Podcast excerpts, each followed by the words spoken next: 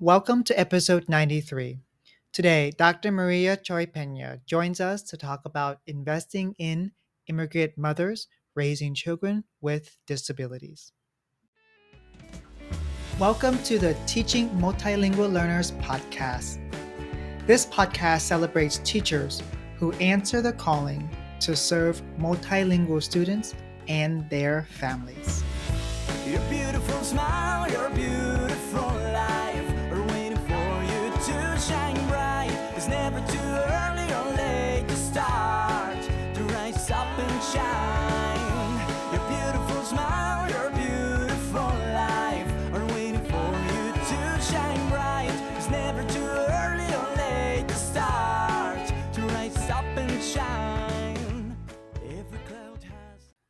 When you hear the term summer slump, what do you think about?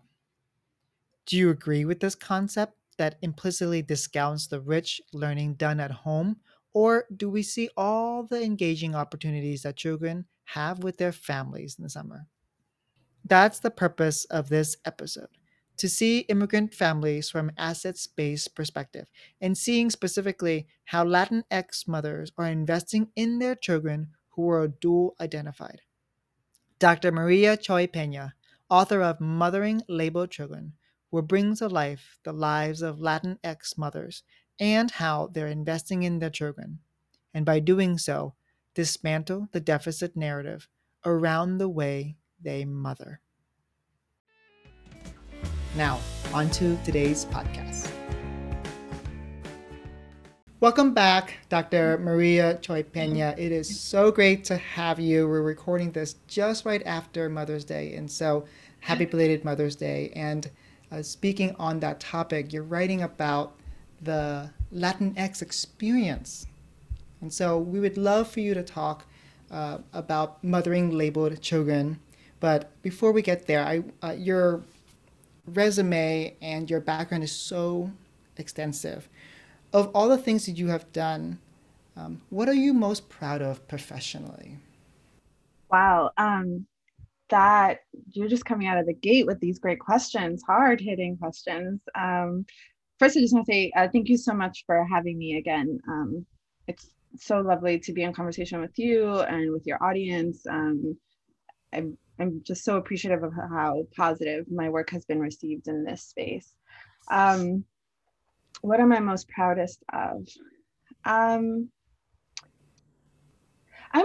really proud of this book. And I'm really proud of this book, not of the writing of it, but of the journey to produce it. I'm really proud of the relationships I've established with mothers, with families, with communities, with community organizations. You know, for me, my work is really centered on relationships and recognizing in myself that I was keeping myself from engaging in relationships with the parents in my classroom, and that in doing so, I was limiting myself from having really expansive relationships with my students, with my colleagues, right? I think that recognition was something that was really important. And I think that book really kind of brings that to the forefront. So I think that what I'm proudest of is the relationships I've built with families. And, you know, it's things like I'm a godparent to multiple former students. I am, you know, still in contact with so many students. I've been out of the classroom now for almost 10 years, you know, that's a long time. And yet I still have these really foundational relationships with families. And I continue to build them by, you know, through new research. And I think that my work in a way is possible because I've allowed myself to be a mother and a person at the forefront of a teacher, right? Or alongside being a teacher, so that I have these other opportunities for connection. You're saying you're bringing your whole self to the teaching experience. And because of that, you've really developed relationships with parents and students and community. Yeah, and also I've grown, right? I've grown in tremendous ways because not only is it bringing my whole self, but allowing myself to feel like that's okay. Allowing myself to recognize that who I am as a person is in the classroom, regardless of whether I acknowledge it or not, and who my students are as, you know, sons and daughters, brothers and sisters, cousins, you know, grandchildren, they are in the classroom, regardless of whether we want to acknowledge that or not. Because kids bring their culture, which is their family, to the class. Right? So we can't separate that. Exactly. Yeah. Just like we do. Yeah. So, and, you know, if I have a bad day, it's with my spouse, it's going to resonate somehow in my classroom. I can try to pretend like it's not, but it is going to resonate. Why is it that we allow that for adults, right? Or that grace for adults, but we don't so often allow it for children, right? And I think part of it is that we don't recognize the relationships that they have beyond the teacher-student relationship. Can we start off with talking about every single book has a seed of a story. So where did the seed of the story come from, or this book come from? Yeah, I mean, if you had asked me 5, 6 years ago what I would be writing a book about, number one, I'd be like, I don't imagine myself ever writing a book. And number two, it would definitely not be about mothers. You know, when I started this project that eventually became the book, I was really interested in how my own higher educational training had failed to prepare me as a bilingual special education teacher. I felt like I was a conglomerate of certifications, right? I had a bilingual cert and I had a special education cert, and that was pretty much what made me a bilingual special education teacher. But the work in and of itself was so different. It was so hard. It wasn't just being a special education teacher in 2 languages, right? It's much more complicated than that. And so that's really what I started exploring. Those were the questions that I started having. And at one point I returned to the school where I had been a teacher at, PS 24, which is in Brooklyn, which is a wonderful little community. And I interviewed a colleague for a pilot study. And I said, you know, tell me about how you're feeling about reform. I was really looking at the time too at how special education reform had closed down a lot of bilingual special education settings, and why that was problematic. And in that interview, she said something very small, right, that I think anyone could have just kind of not recognized as a seed. And it was, you know, I just feel really bad for the parents and the moms especially, because they went from having a classroom where they could communicate with their teachers to now being with me. She was a monolingual English speaker. And, you know, we don't have that communication space, right? And so she's like, so I feel really bad for them because they didn't really have a say in how these decisions were made, but they're impacted by them. And that sat and rattled around in my brain for a while. And then at some moment I was like, I haven't seen my mother described or talked about in the literature that I've been reading. Yes. I haven't seen my aunts. I haven't seen the mothers of my former students. Where are these people, right? Where are these women? Where are their stories? Why aren't we talking to them? And that's really how this started. And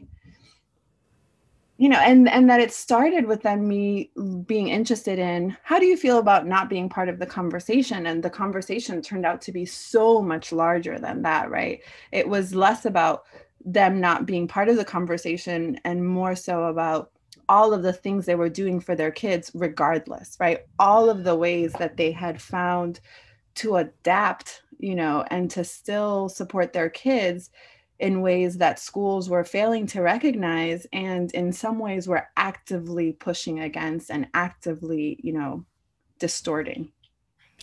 So tell us more about that distorting part, like the fact that the voices are not included of the people who look like your mother, who come from your background. Yeah.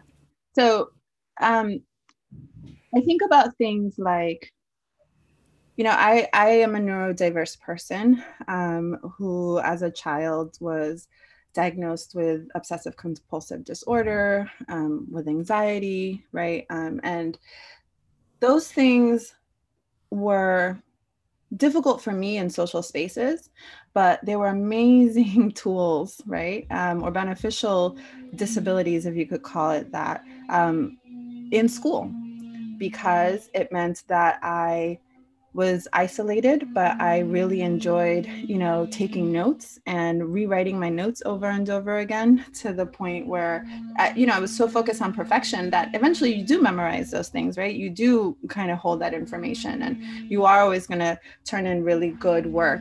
And so I was always praised and celebrated as if that work was separate from the work that my mother was doing. Yes. And I think that that's one of the ways in which distortion happens, and particularly for kids who are classified either as English language learners or who are classified with having a disability, or both, right? I think that we attribute success to the school almost exclusively when a child does well, and we discount all of the labor that families are investing, not only in helping children, you know, shed those labels, but also actively working against those labels. So one of the things that the mothers in this book talked about is they didn't consider their children disabled, right? They considered their children to be representative of human diversity. That's a disability studies and education perspective, right? That is not a perspective that is necessarily adopted by most schools, right? Where in most schools, we see a very medicalized model driving the approach to supports and services for children. So that's what I mean in terms of distortion and discounting, right? That these women are seeing their children as whole, while for the most part, and this is not to place blame, it's just to kind of highlight what the nature of the culture is that in schools, we view children as the amalgamation of their labels. Right? I am the ESL teacher, so I'm here to support the English language learning needs. I am the special ed teacher, so I'm here to support the disability related needs. But this child is not, you know, in parts. This is a whole person. And I felt like one of the places that I could go, one of the surest places that I could go where I could see this child being seen as whole, was in the home. So tell us about your research with that. Did you go to their homes? Yeah, so as part of this work, I interviewed 10 mothers that are showcased in this book. Three of them are really, really, I kind of zoom in on three of their experiences. And for those three mothers who ended up kind of being these case study mothers, I spent a significant amount of time with them in their homes, with and without their children. So I got to see them after school with their children. I also got to see them on a weekend with their children. I got to see them on evenings with their children. So it was a lot of the around school time and just seeing what they were doing, right? And so I got to see things that we don't really report, right, in studies or in data. So mothers who were actively teaching their kids Spanish, right, on white erase boards at home, right? Mothers who were taking their kids to bookstores every weekend, you know, to get them the things that they needed in order to encourage the English literacy development, right, that teachers were reporting, but also getting them Spanish books in order for them to sustain their home language development, right? And for kids who were not in dual language or in bilingual settings. I saw moms who were, you know, using play, right, as a means of teaching and sharing and talking about feelings and modeling behavior. So much of what we say is that children need, right? So much of what we believe is progressive education, inclusive education, is being represented and modeled in the home. Now, granted, right, these women are, in many situations where these mothers are working on one-on-one settings, right? There may be one child or two children, but I had mothers in the study who had 5 children, and they were still finding ways to tend to them, right? There were mothers in the study who had multiple children who were classified with disabilities, and they were still finding ways to tend to them and to make space for them. David Connor very famously in my mind has said, you know, about children with disabilities, they're included in their home, right? So it should be possible for us to include them at schools. And for me, it's like, these children are bilingual in their home. It should be possible for them to, or multilingual, right? For them to also be able to be linguistically nuanced at school. So for me, it was really about what can we learn from the home? And I couldn't do that without going into the home. Right. I already love your book so much because it's disrupting the narrative around multilingual families and what people often say. And sometimes we hear like, oh, they don't care. Oh, they're not preparing their kids. Oh, they're just absent. Mm-hmm. But you're really disrupting that narrative. Can you talk about that narrative? Yeah. You know, and what's interesting about that narrative is that it's very hard to disrupt when you can see that it's become internalized. Yeah. Because so one of the things that I would ask the moms who are featured in this book was around their level of participation in schools, you know, and their level of participation in their child's education, right? So I would have both questions, you know, how active are you at school and how active do you think you are in your kids' education? And almost always their sense of involvement in their kids' education correlated to their sense of being physically in the school, mm-hmm. right? And so we've kind of pigeonholed what it means to be supportive of children's learning to only going to PTA meetings, only attending bake sales, only, you know, being a class parent, only doing these things, right? Which are very Western and Eurocentric ways of considering education, right? We know from previously established research that things like cultural competency, right? Good behavior, all of those things are important. Morals, values, that is an important education component for families that they view as supporting school, right? As supporting the work that's being done at school.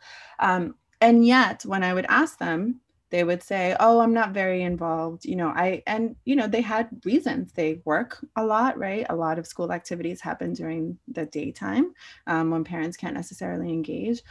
There are linguistic barriers that are put in place for them. So many mothers commented on showing up for legal meetings, like, you know, individual education plan meetings and not having a translator, right? And, you know, showing up to, they talked, you know, really about all of the nonverbal and kind of discrete ways that we tell parents that they're actually not welcome.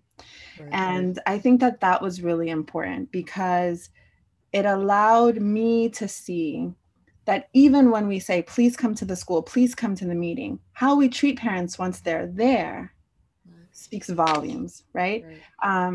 And so it's pushing back on that narrative of parents not being involved. It's also pushing back, not being involved on the because they don't want to be, right? But it's also pushing back on the narrative of they're not involved because they're incompetent, right? Or because they're unable to be. You know, I had mothers who said, you know, I just find that my time is better invested here. Right. And, you know, taking my kids to a tutor. Right. So these are low income families. These are undocumented women for the most part. Right. So really, really women who have been pushed to the margins. And yet they're finding all of these other ways to support their kids after being told that they're not welcome in schools. And I think that that's really what we need to be paying attention to. It's what labor are they taking on and how can we offset that labor, but also how can we maximize that so that it's beneficial to all, right? So that it's beneficial for the kid, not just at home, but also in school. And so that the things that we do at school aren't just great at preparing kids to pass tests or, you know, exams or get diplomas, but to also engage with their families in holistic and humanistic ways, right? Yeah. So your book, I feel like it's helping us understand that we're moving away from a narrow view of what parent participation looks like, particularly for multilinguals and multilinguals who are also dual-identified. Right? Mm-hmm. We're now saying the way people to participate the way that schools want parents to participate might look different than the way that parents are already participating with their kids, like taking an active role. And now we're, go ahead. Sorry, and the ways that they value participation, right? I think we need to recognize that homework, for example, and I talk a lot about homework in the book, is not the tool that we believe that it is. Yes. Right? Homework is not the supportive thing that we believe that it is. Homework is actually incredibly damaging in some of these families and situations. It creates toxicity within mother-child relationships. It creates, you know, feelings of embarrassment and a failure within parents when kids aren't able to, you know, do the things that schools say that they can do, which we also have to recognize that when we classify a child as having a disability, we do not prepare parents for that. There's no crash course on here is how you should support that child in school, right? Here is how you can help that child do homework at home. You know, and that's something that we also need to really be thinking about. I actually recently got an article accepted to the Journal of Latinos and Education around, thank you, around child protective services, right? And how child protective services are used within schools, right? And the experience of one Latina mother of a child with a disability, right? And that mother saying, they didn't give me the supports that I needed, right, to do homework with my child. I just got all of this work and I felt this pressure, and that exploded into a really bad situation for the family, right? So we need to recognize how we as schools, as educators, as teachers, as researchers are contributing, right, to harm in ways when we think that we're still doing good, right? So we all think homework is good, but is it always good, right? And would we rather have kids reading at home with their parents, right? Building with their parents. You know, it'd be great if you could do some cooking with your kids and let them measure things, right? It would be wonderful if you could put together a grocery list and your child would identify that at the market, right? Like all of these other things that would be real, right? That would be real to children, that would be real to families, and that would help them rather than taxing them more. I think, yeah, it's big, but it's based on these finite and specific moments that create tension when we think we're doing good. And I think that that's really the theme of this book, is we need to be thinking about harm that's created when we think that we're doing good, when we're only considering the context of the school environment. Yes. And you're saying we now have to weave in the context of the home environment, because the kids go home and they have this context that builds them up and develops them and adds to them and enriches their experiences. And parents have a way of enriching their kids' lives, and that's anchored through their culture. Mm-hmm. And that maybe the culture of the family is very different than the culture of the school. And so now your book is recommending to schools and teachers to say, let's expand our vision, our definition of what participation looks like, and to include the way that parents value their participation with their kids. Yeah, and also when a family isn't participating, let's understand that as a need for support rather than a need for judgment or criticism. Yes, and labels. And labels, yeah. Because, you know, one other thing is I still remember Patty, one of the moms in the book, I was interviewing her and I was asking her about her participation in school. And she said, you know, she had two children. Her older son, Dan, was the one who was classified as both an English language learner and a student with a disability. And she said, he has a whole team of teachers looking out for him. He has a whole team of people. But my other daughter, she doesn't have anybody but me. Right. Right.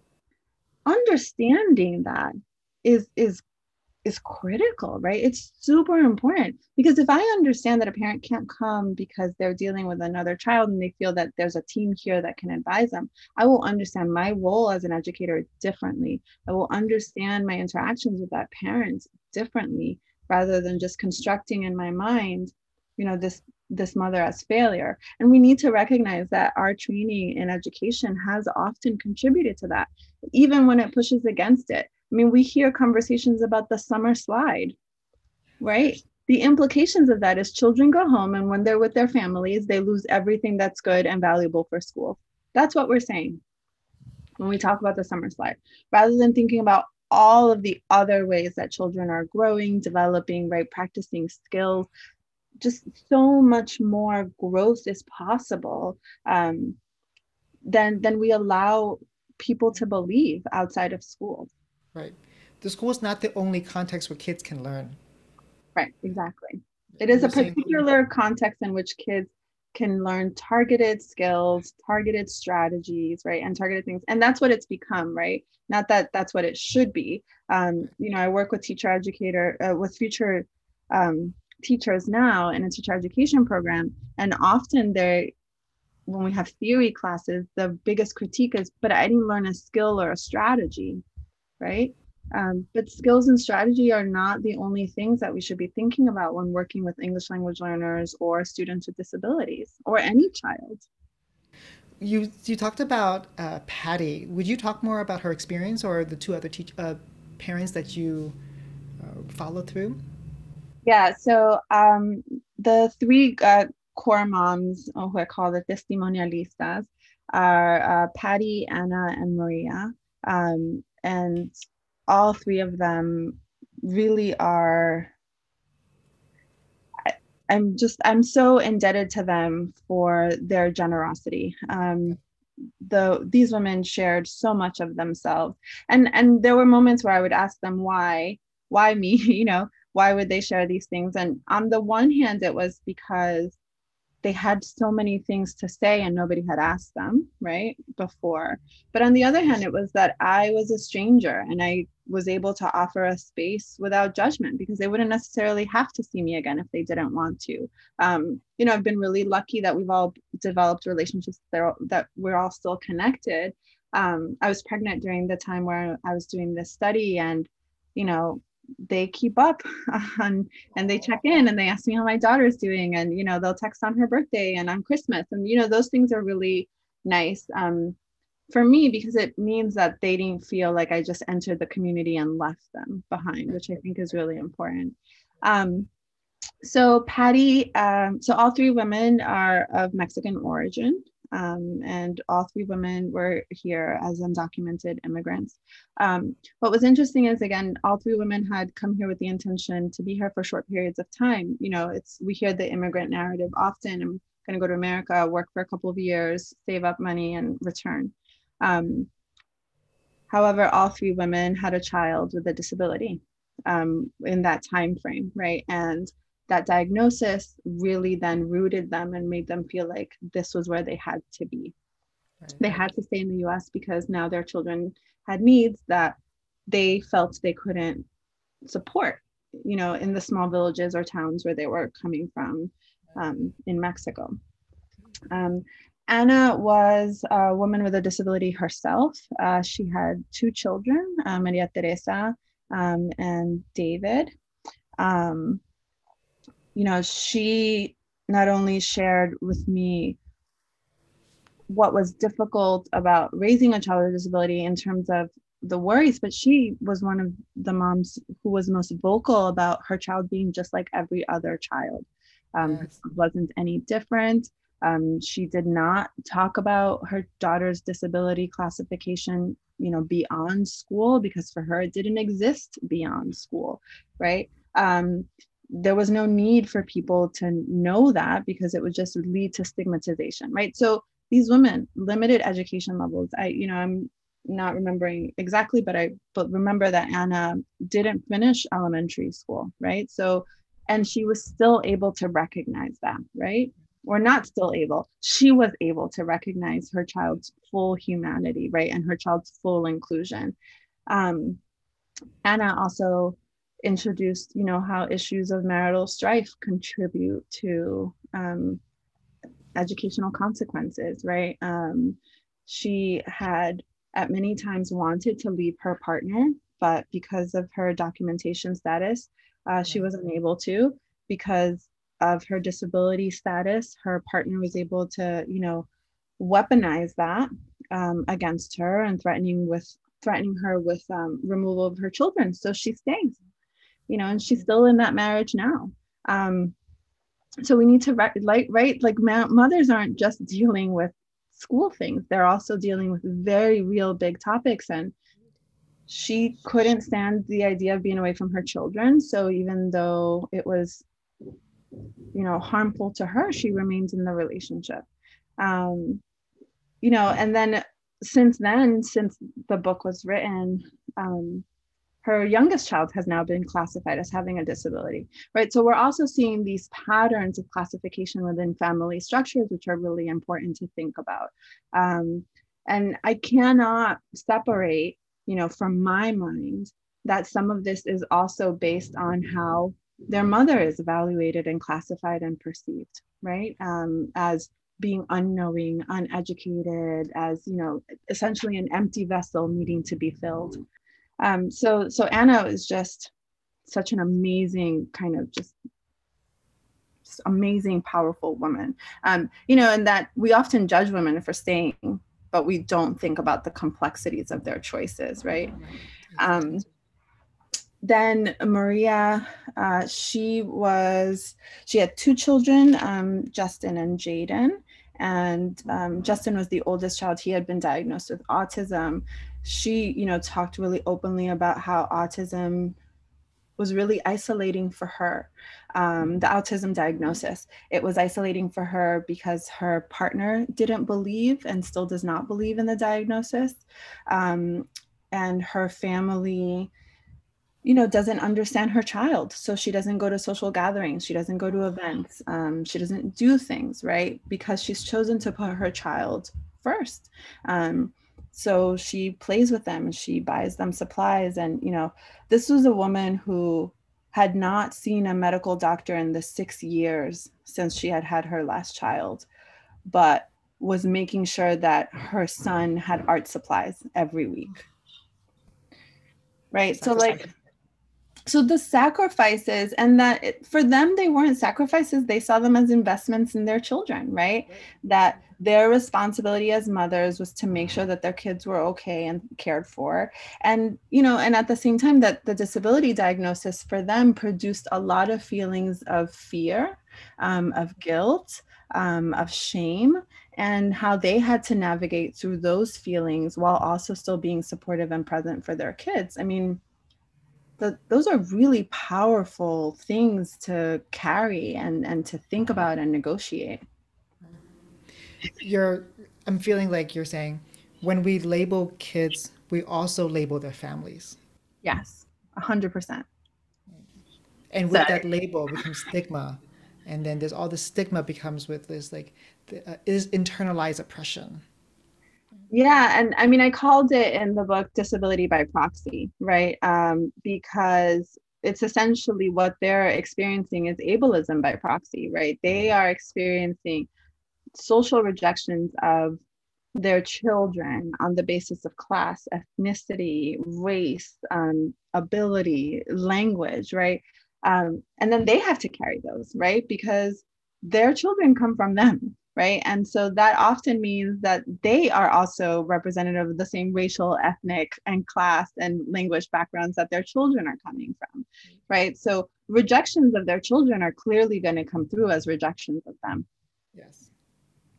Right. So if someone tells you that your child is broken, just imagine what that feels like, right? When you're a first-time mom and someone's told you that your child is broken, you're going to do everything that you can to fix that. And some of it may be blaming yourself and trying to change yourself. What I hear you saying is, like, there's multiple layers. Like, there is this labeling at school that already happens to their kids. And then at home, they say, this child came from me. And I feel like the narrative around this kid is that this kid is broken. And because this kid came from me, I feel like I am broken, right? And you share the experience of Maria, where she doesn't go to family functions anymore because she is putting her kid first, right? Yeah. And then you see other things like, you know, Patty talking about how she would show up at the school and ask why her son wasn't being supported appropriately, right? And her being ignored, right? So then when you get to the school setting and you're advocating in the ways that you're told to be advocating, but that doesn't result in anything, right? That further makes you feel, you know, like you are incapable. One of the words that was most often used to describe this was impotence, right? This sense of powerlessness, of complete powerlessness over your child's future, right? That's a mind-blowing feeling to have. And at the same time, carrying this knowledge that the world and legally, things like, you know, the Individual Disabilities Education Act in the United States, right, in particular, are expecting you to advocate for your kid, are telling you it is your right and your duty. And yet when you go to do that, you're being shut down at every possible way.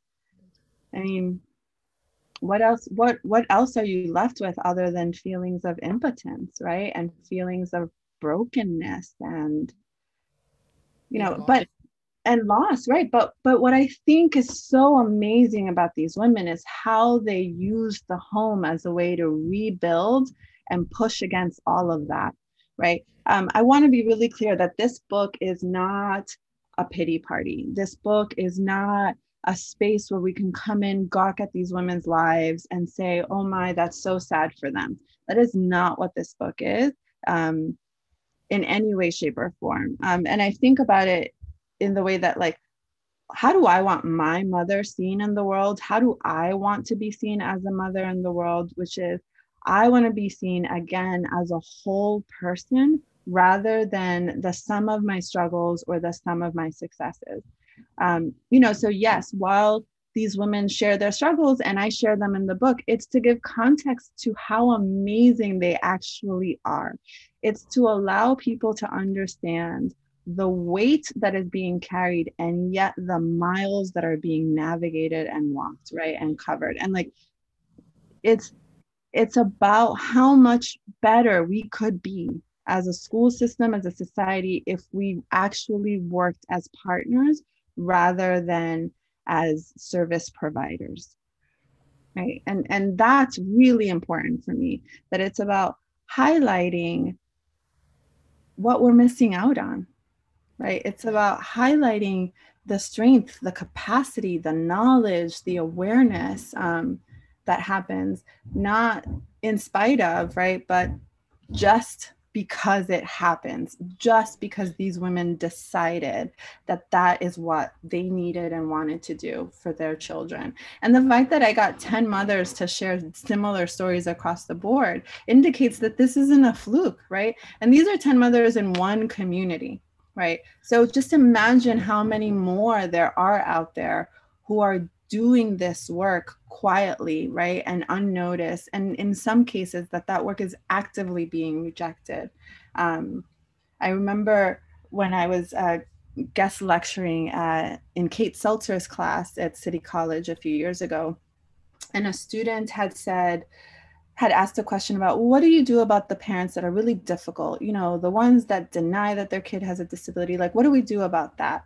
And, you know, Kate and I kind of looked at each other and we ended up having this beautiful conversation about how would you feel if someone was constantly telling you that something was wrong with your child? How would you feel if every time you tried to advocate for your child, someone was telling you that you were doing it wrong, or someone was telling you that you were, you know, like, eventually you would get angry. Eventually you would explode, right? Because this is years of ignoring, of maligning, right? Like, we need to recognize again how it is that as schools, as schooling communities, we are creating these behaviors rather than just blaming them on parents as if they come out of thin air. Right. And how we're creating the divide, and how we're creating the, how we're breaking the bridges to form connections, right? And Yeah, we're sustaining the power structures, right? And in some cases, magnifying them. I feel like there's so many parallels to the way that language specialists try to help the school see multilinguals or language learners from an asset-based lens, mm-hmm. to the parallel that you're talking about. The way we should see multilinguals as full of assets is the same way we need to see their parents, their mothers, their fathers, their caregivers as full of assets, right? All those resources. And that we need to see children with disabilities as that as well. I think one thing that ends up happening in the language community, right, language education community, is that we try so hard to sustain or to highlight the value of our work that sometimes we discount, right, the cultural need of our work, right? It's not just about economic gains. You know, there's a chapter in the book called something along the lines of like bilingualism for the future and, you know, the ambiguity of bilingualism in the present.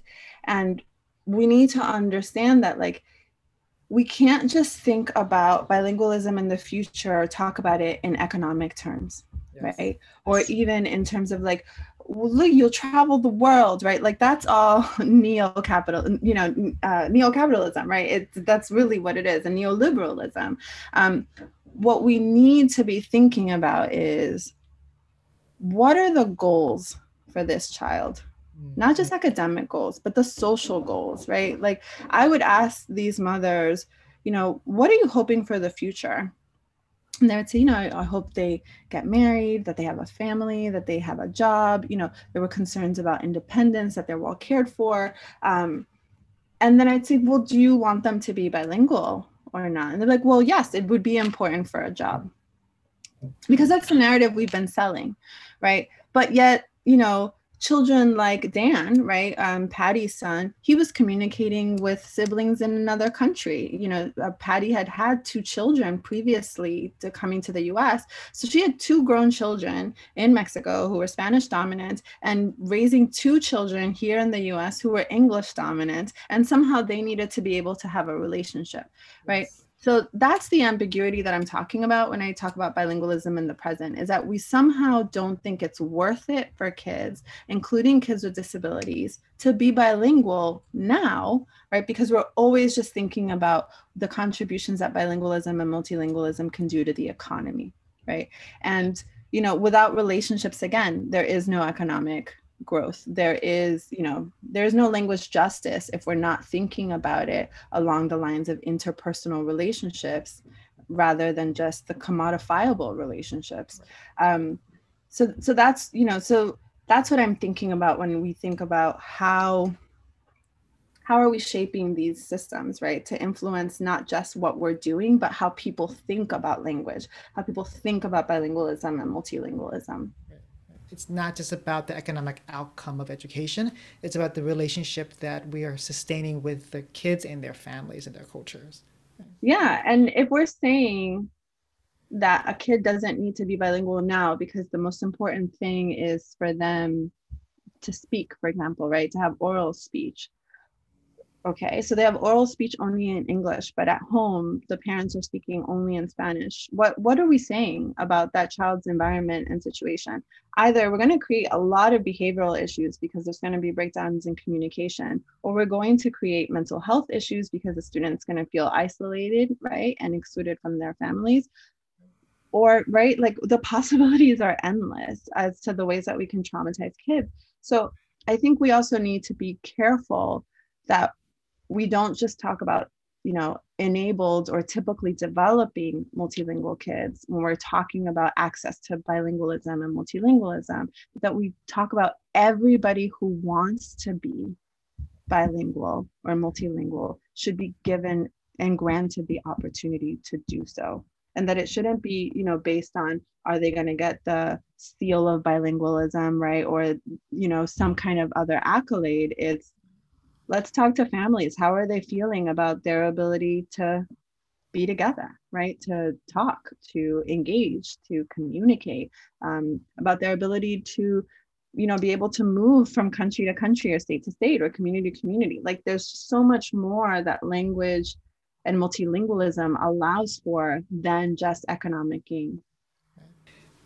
I wrote down the phrase you said, how parents use the home to transform the lives of kids. And you were so lucky to go into 10 homes. And so can you talk about what did you learn from that? I learned that parents are, well, mothers in particular, really, really look at relationships as a way to motivate their kids to learn languages. And I think that that's really important.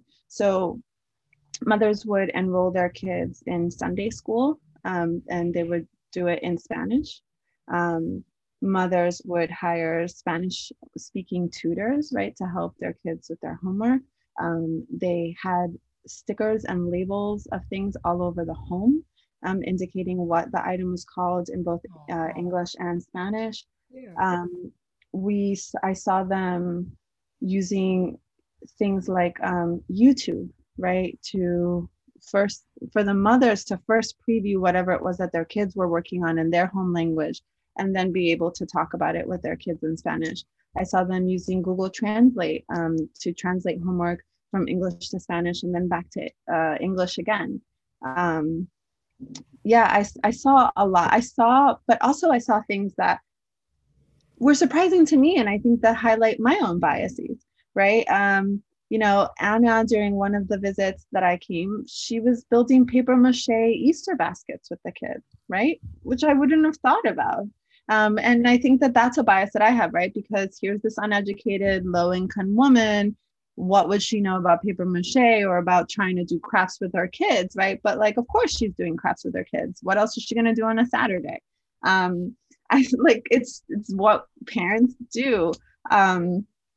I saw them, you know, teaching them life skills, you know, how to bathe yourself, how to, you know, clean up after yourself, how to help make dinner, how to grocery shop, how to take care of pets. I mean, I just saw so much that I just felt we need to revisit home visits, I think is what I'm coming to. We need to consider, you know, the space that kids live in. And I'm not saying it has to be in the home, but, you know, we have all these studies that kids should study the communities that they live in, but like teachers should study the communities that they're working in. You know, they should actually try to become really entrenched members of their community so that they understand what's happening there, so that they understand when a rent crisis is, you know, coming up, because they'll be able to talk about that with their kids and recognize that that's going to be an issue for families. And I know that this may sound like me asking teachers to do everything and take on the world, but what I'm actually asking for is for teachers to invest in the community so that the community can invest in them, right? So that we can feel like it's a semiotic relationship, right? Or a symbiotic relationship rather than a one-sided relationship. And I think oftentimes we need to recognize that if we teach in communities that are not our own, you know, I think about it for New York, for example. If I ride the train into Bushwick to go to work, and then I leave on the train out of Bushwick to go back to my home and my family, my community, and the only time I go in and out of this neighborhood is when I'm going to work, that's not really going to communicate to the people that I'm working with that I'm invested in this community, that I'm invested in these children holistically, and that they're welcome in that space because they know I'll understand them and their struggles. So I think if we want to be able to build genuine and authentic partnerships, then we have to do the work first, because we've been the ones who've been closing the doors for the longest. So can we talk about how can schools partner with Latinx mothers? I think we need to recognize that we cannot ask parents to do things during school hours. Yes. And expect there to be 100% involvement and engagement. It's just not possible. You know, I'm a parent myself. I can't do the things and also have my job and do the work that I'm doing. It's not possible. You know, and there's a lot of negotiations that happen in my household. You have two people with terminal degrees, two people with high incomes, right? Or compared to the world. And yet we struggle, right, with when do we show up to school and when do we not show up to school. We often choose not to do the school things so that we can do the home things, because then it's a family dynamic, right? But we are never questioned on those choices. And I think that that's a very important distinction. We're not questioned on those choices because of our language privilege, because our linguistic privilege, because of our economic privilege, because of our educational privileges, right? We can legitimize our choices when pushed back or asked about them in ways that, you know, these mothers may not have the language or tools to do so, right? So I think, so that's a first. It's we need to offer the same grace to these mothers that we offer other mothers and other families. That's what, number one. Number two, I think we need to have more family-centered events rather than just child-focused events. When we think about the things that we want parents to come to, it's parent-teacher conferences, right, or IEP meetings. These are usually two events when parents are not necessarily getting good news, particularly parents of students with disabilities or English language learners, right? So now I have to go find childcare for you to tell me that my kid's not doing well in school, right? Which is going to create like a whole nother sense of tension in me, which is going to spill over into tension and pressure into my child, right? When at the same time we're telling parents, look, your child has an educational limitation or something that's getting in the way from their learning, but we're going to hold them to the same standards as everybody else, right? Like, we just need to acknowledge like how confusing that is.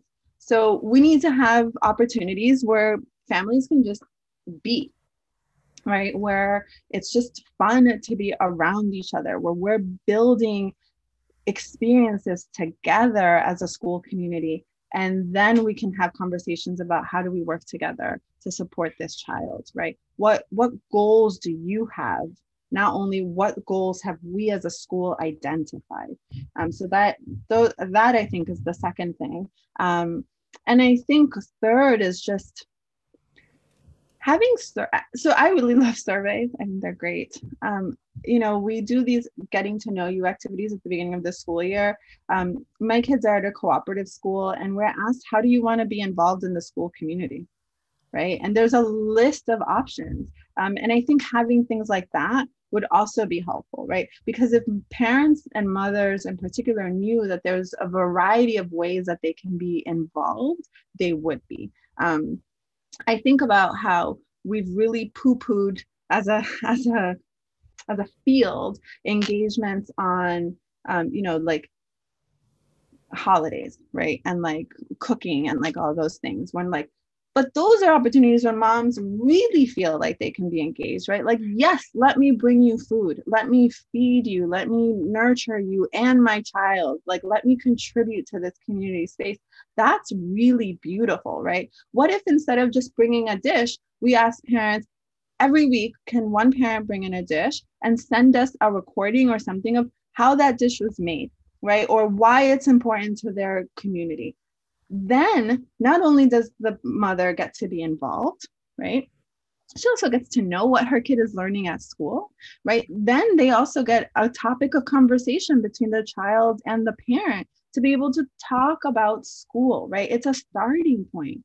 My kids have jobs at school. So the thing I ask them every day, if I ask them, how was school? Good, fine. What was your job?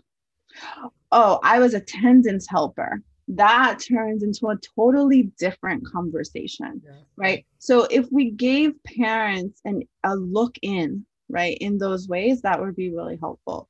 If parents can't come for day-to-day, what if we just recorded snippets of the class, right? We have Instagram, we have all, Facebook, all of these feeds that we can make private and just classroom exclusive.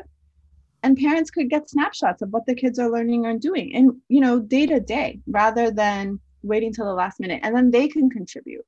I was able to see, even though we're in a pandemic, I was able to see that my son's class is studying birds. So I was able to email a teacher and say, hey, we have chickens in our yard. You should come and look at them. Right. So I think the biggest thing that needs to happen is we need to eliminate this divide between school and home. I think some of it really has happened as part of the pandemic. I think COVID and remote school has highlighted so many opportunities that parents are getting to see what their children are actually learning, how they're being regarded. And, you know, some of these families have gripes and we need to hear them because they're valid and they're accurate. I have a friend, Okaikor, who wrote a New York Times, who was featured in a New York Times article around how remote schooling was really highlighting racist ideologies in schools, right? And so we know that parents of color are seeing this happen. We need to see this as an opportunity to talk about how can we be better together? How can we move forward? This summer, I interviewed some moms as part of a look at what has remote schooling been like for, you know, Spanish dominant Latinx mothers of students with disabilities. And a lot of them just felt like, just commented about how it was the first time they had actually seen their kids receive services, right? Actually seen it happen, because usually they just get a report about what happens and then they move on, right? That's important. That's important. We, you know, what if an ESL teacher just took clips of work that they're doing, sends that to the parents, says, hey, here's what we're doing, instead of just report cards and videos. So I think it's just, we need better communication. And some of it has to go beyond the traditional means of communication or the traditional opportunities for communication, like parent-teacher conferences or emails or grades. Right. Because that's not a universal language. You're saying let's create a welcoming space where mothers and fathers and parents, guardians feel like they are safe to be part of a school community. When they feel safe, they'll be able to see what their kids are doing. They'll be able to continue that at home, but also they're able to contribute things they're doing at home to the school because now they're in the school more. Exactly. And I just want to say really quickly, because you were really inclusive in when you were just talking about mothers, parents, and guardians. And I was asked recently why I use Latinx if they're all mothers. And I think, you know, which I mentioned in the book, mothering is not gendered. Yes. Mothering, right? The care, the act of caring for, of nurturing, you know, of watching, of investing, of sacrificing, that is not exclusive to women.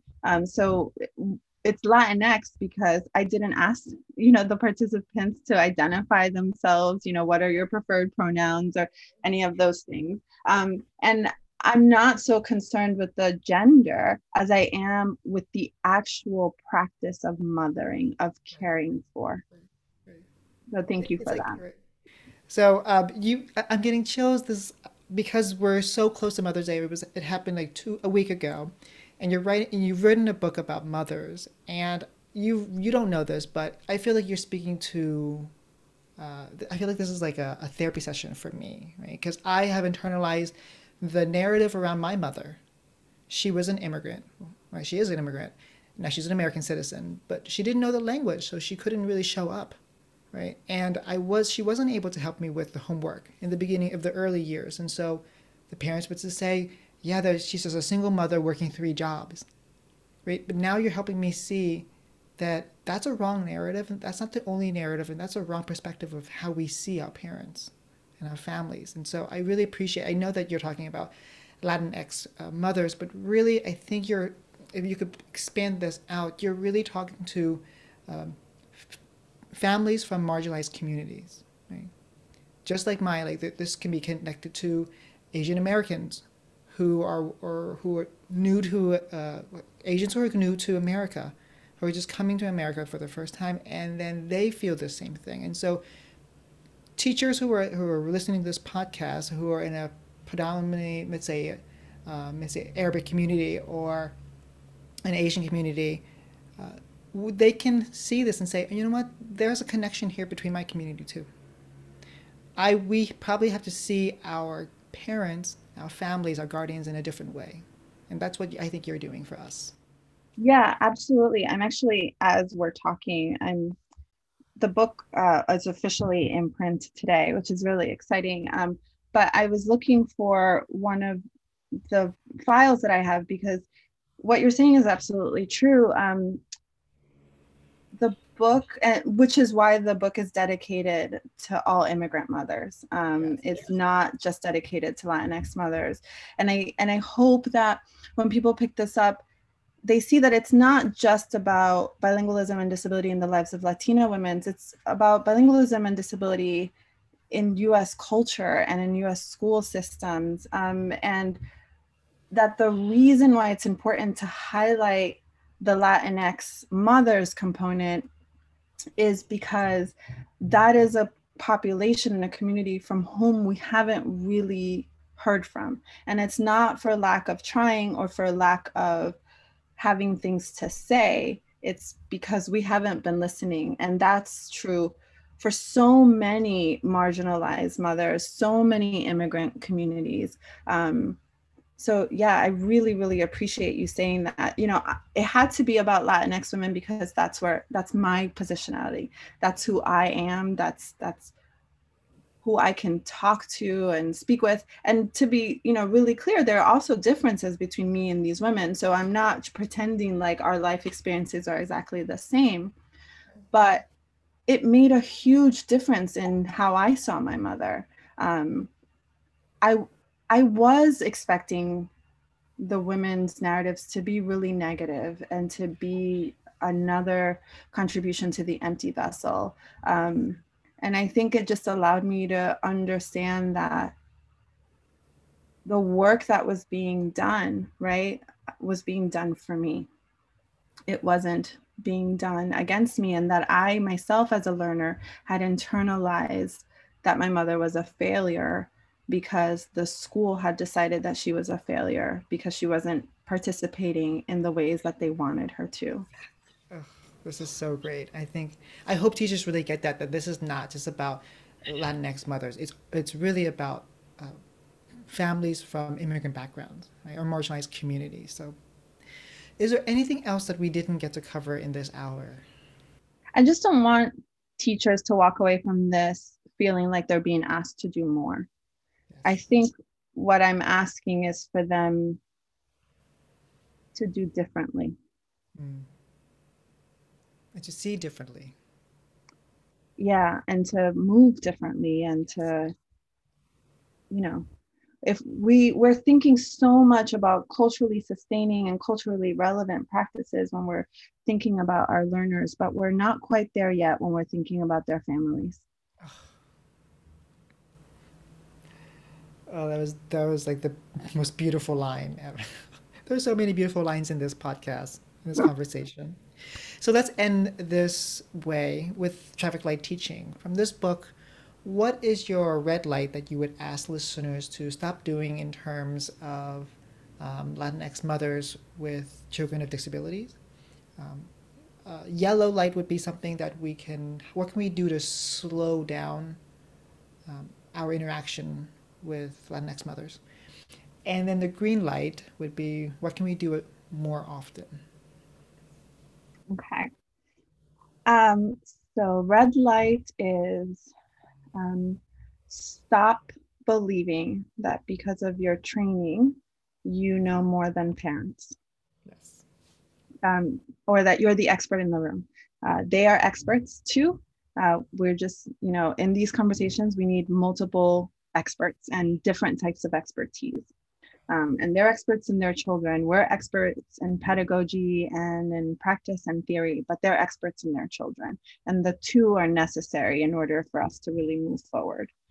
Something yellow. Something yellow is when we're developing goals for students, I would ask us to stop and think about, and not only think about what goals could the family have for this child, but ask, what goals do you have? And explicitly ask, what linguistic goals do you have for your child? And something green that I think we could do more of is, I think we can communicate more. I think we can share more of what's happening in our classrooms. And I know that that's scary because we can be judged. And I know that, you know, there's ways that people can manipulate what we do, but if we walk into things authentically and believing them and offering ourselves grace and also trusting that the families we're working with want the same things we want, I think we're going to be in a really good place. So if we enter into conversations from a place of we are here to work together rather than I'm here, you know, then seeing ourselves as adversaries, that's something we can continue to do more of. Well, Dr. Maria Cioè-Peña, you again have just shared, I felt like you again tapped from a source and then you let it flow. You are already, I feel like, the new, like Dr. Ophelia Garcia said, when she talked about you, you said like a young scholar, like a new scholar. And there are going to be so many new teachers looking up to you because you're really helping us see in a different way. And so thank you for being a vanguard for a new generation of teachers and sharing with us how to be inclusive and responsive. So thank you again. Thank you. Oh, thank you so much for offering me the opportunity to highlight my messy journey, you know, and to continue to be a step, you know, in the work.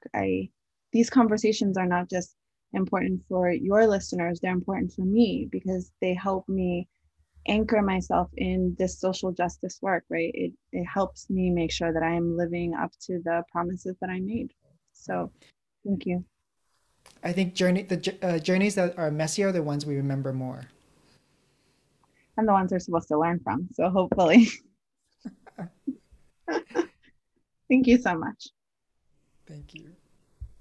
Before we recap this episode, I have a favor and an invitation.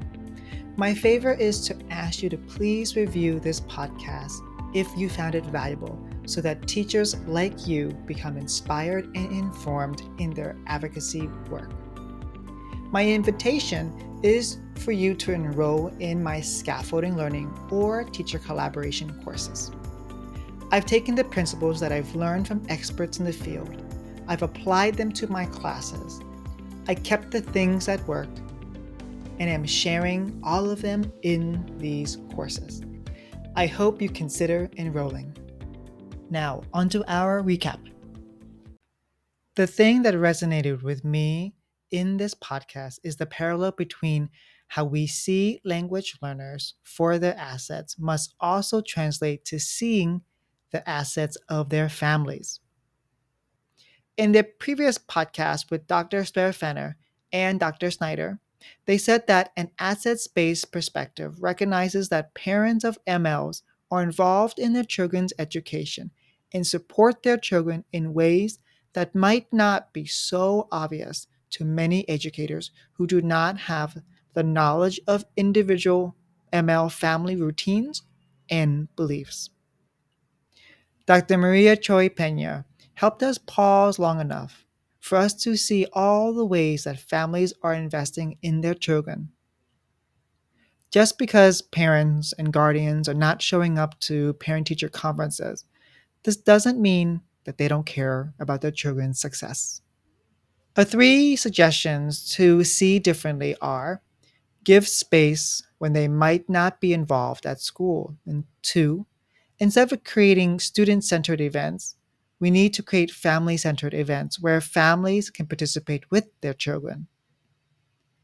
In this space, we will see their assets more clearly. And 3, give parents a look into the classroom so that immigrant families can integrate when students are learning at school with the things that families are doing at home. Remember, our job is to see our immigrant parents as whole, just like the way they see their children as whole as well. In the next episode, Alex Severin-Vent will join us to talk about her book called Equity-Centered Trauma-Informed Education. Thank you for listening. I'll see you soon. Be safe and be rooted in peace. It's your turn to play Traffic Light Teaching. Tweet at me either your red, yellow, or green light from this particular episode.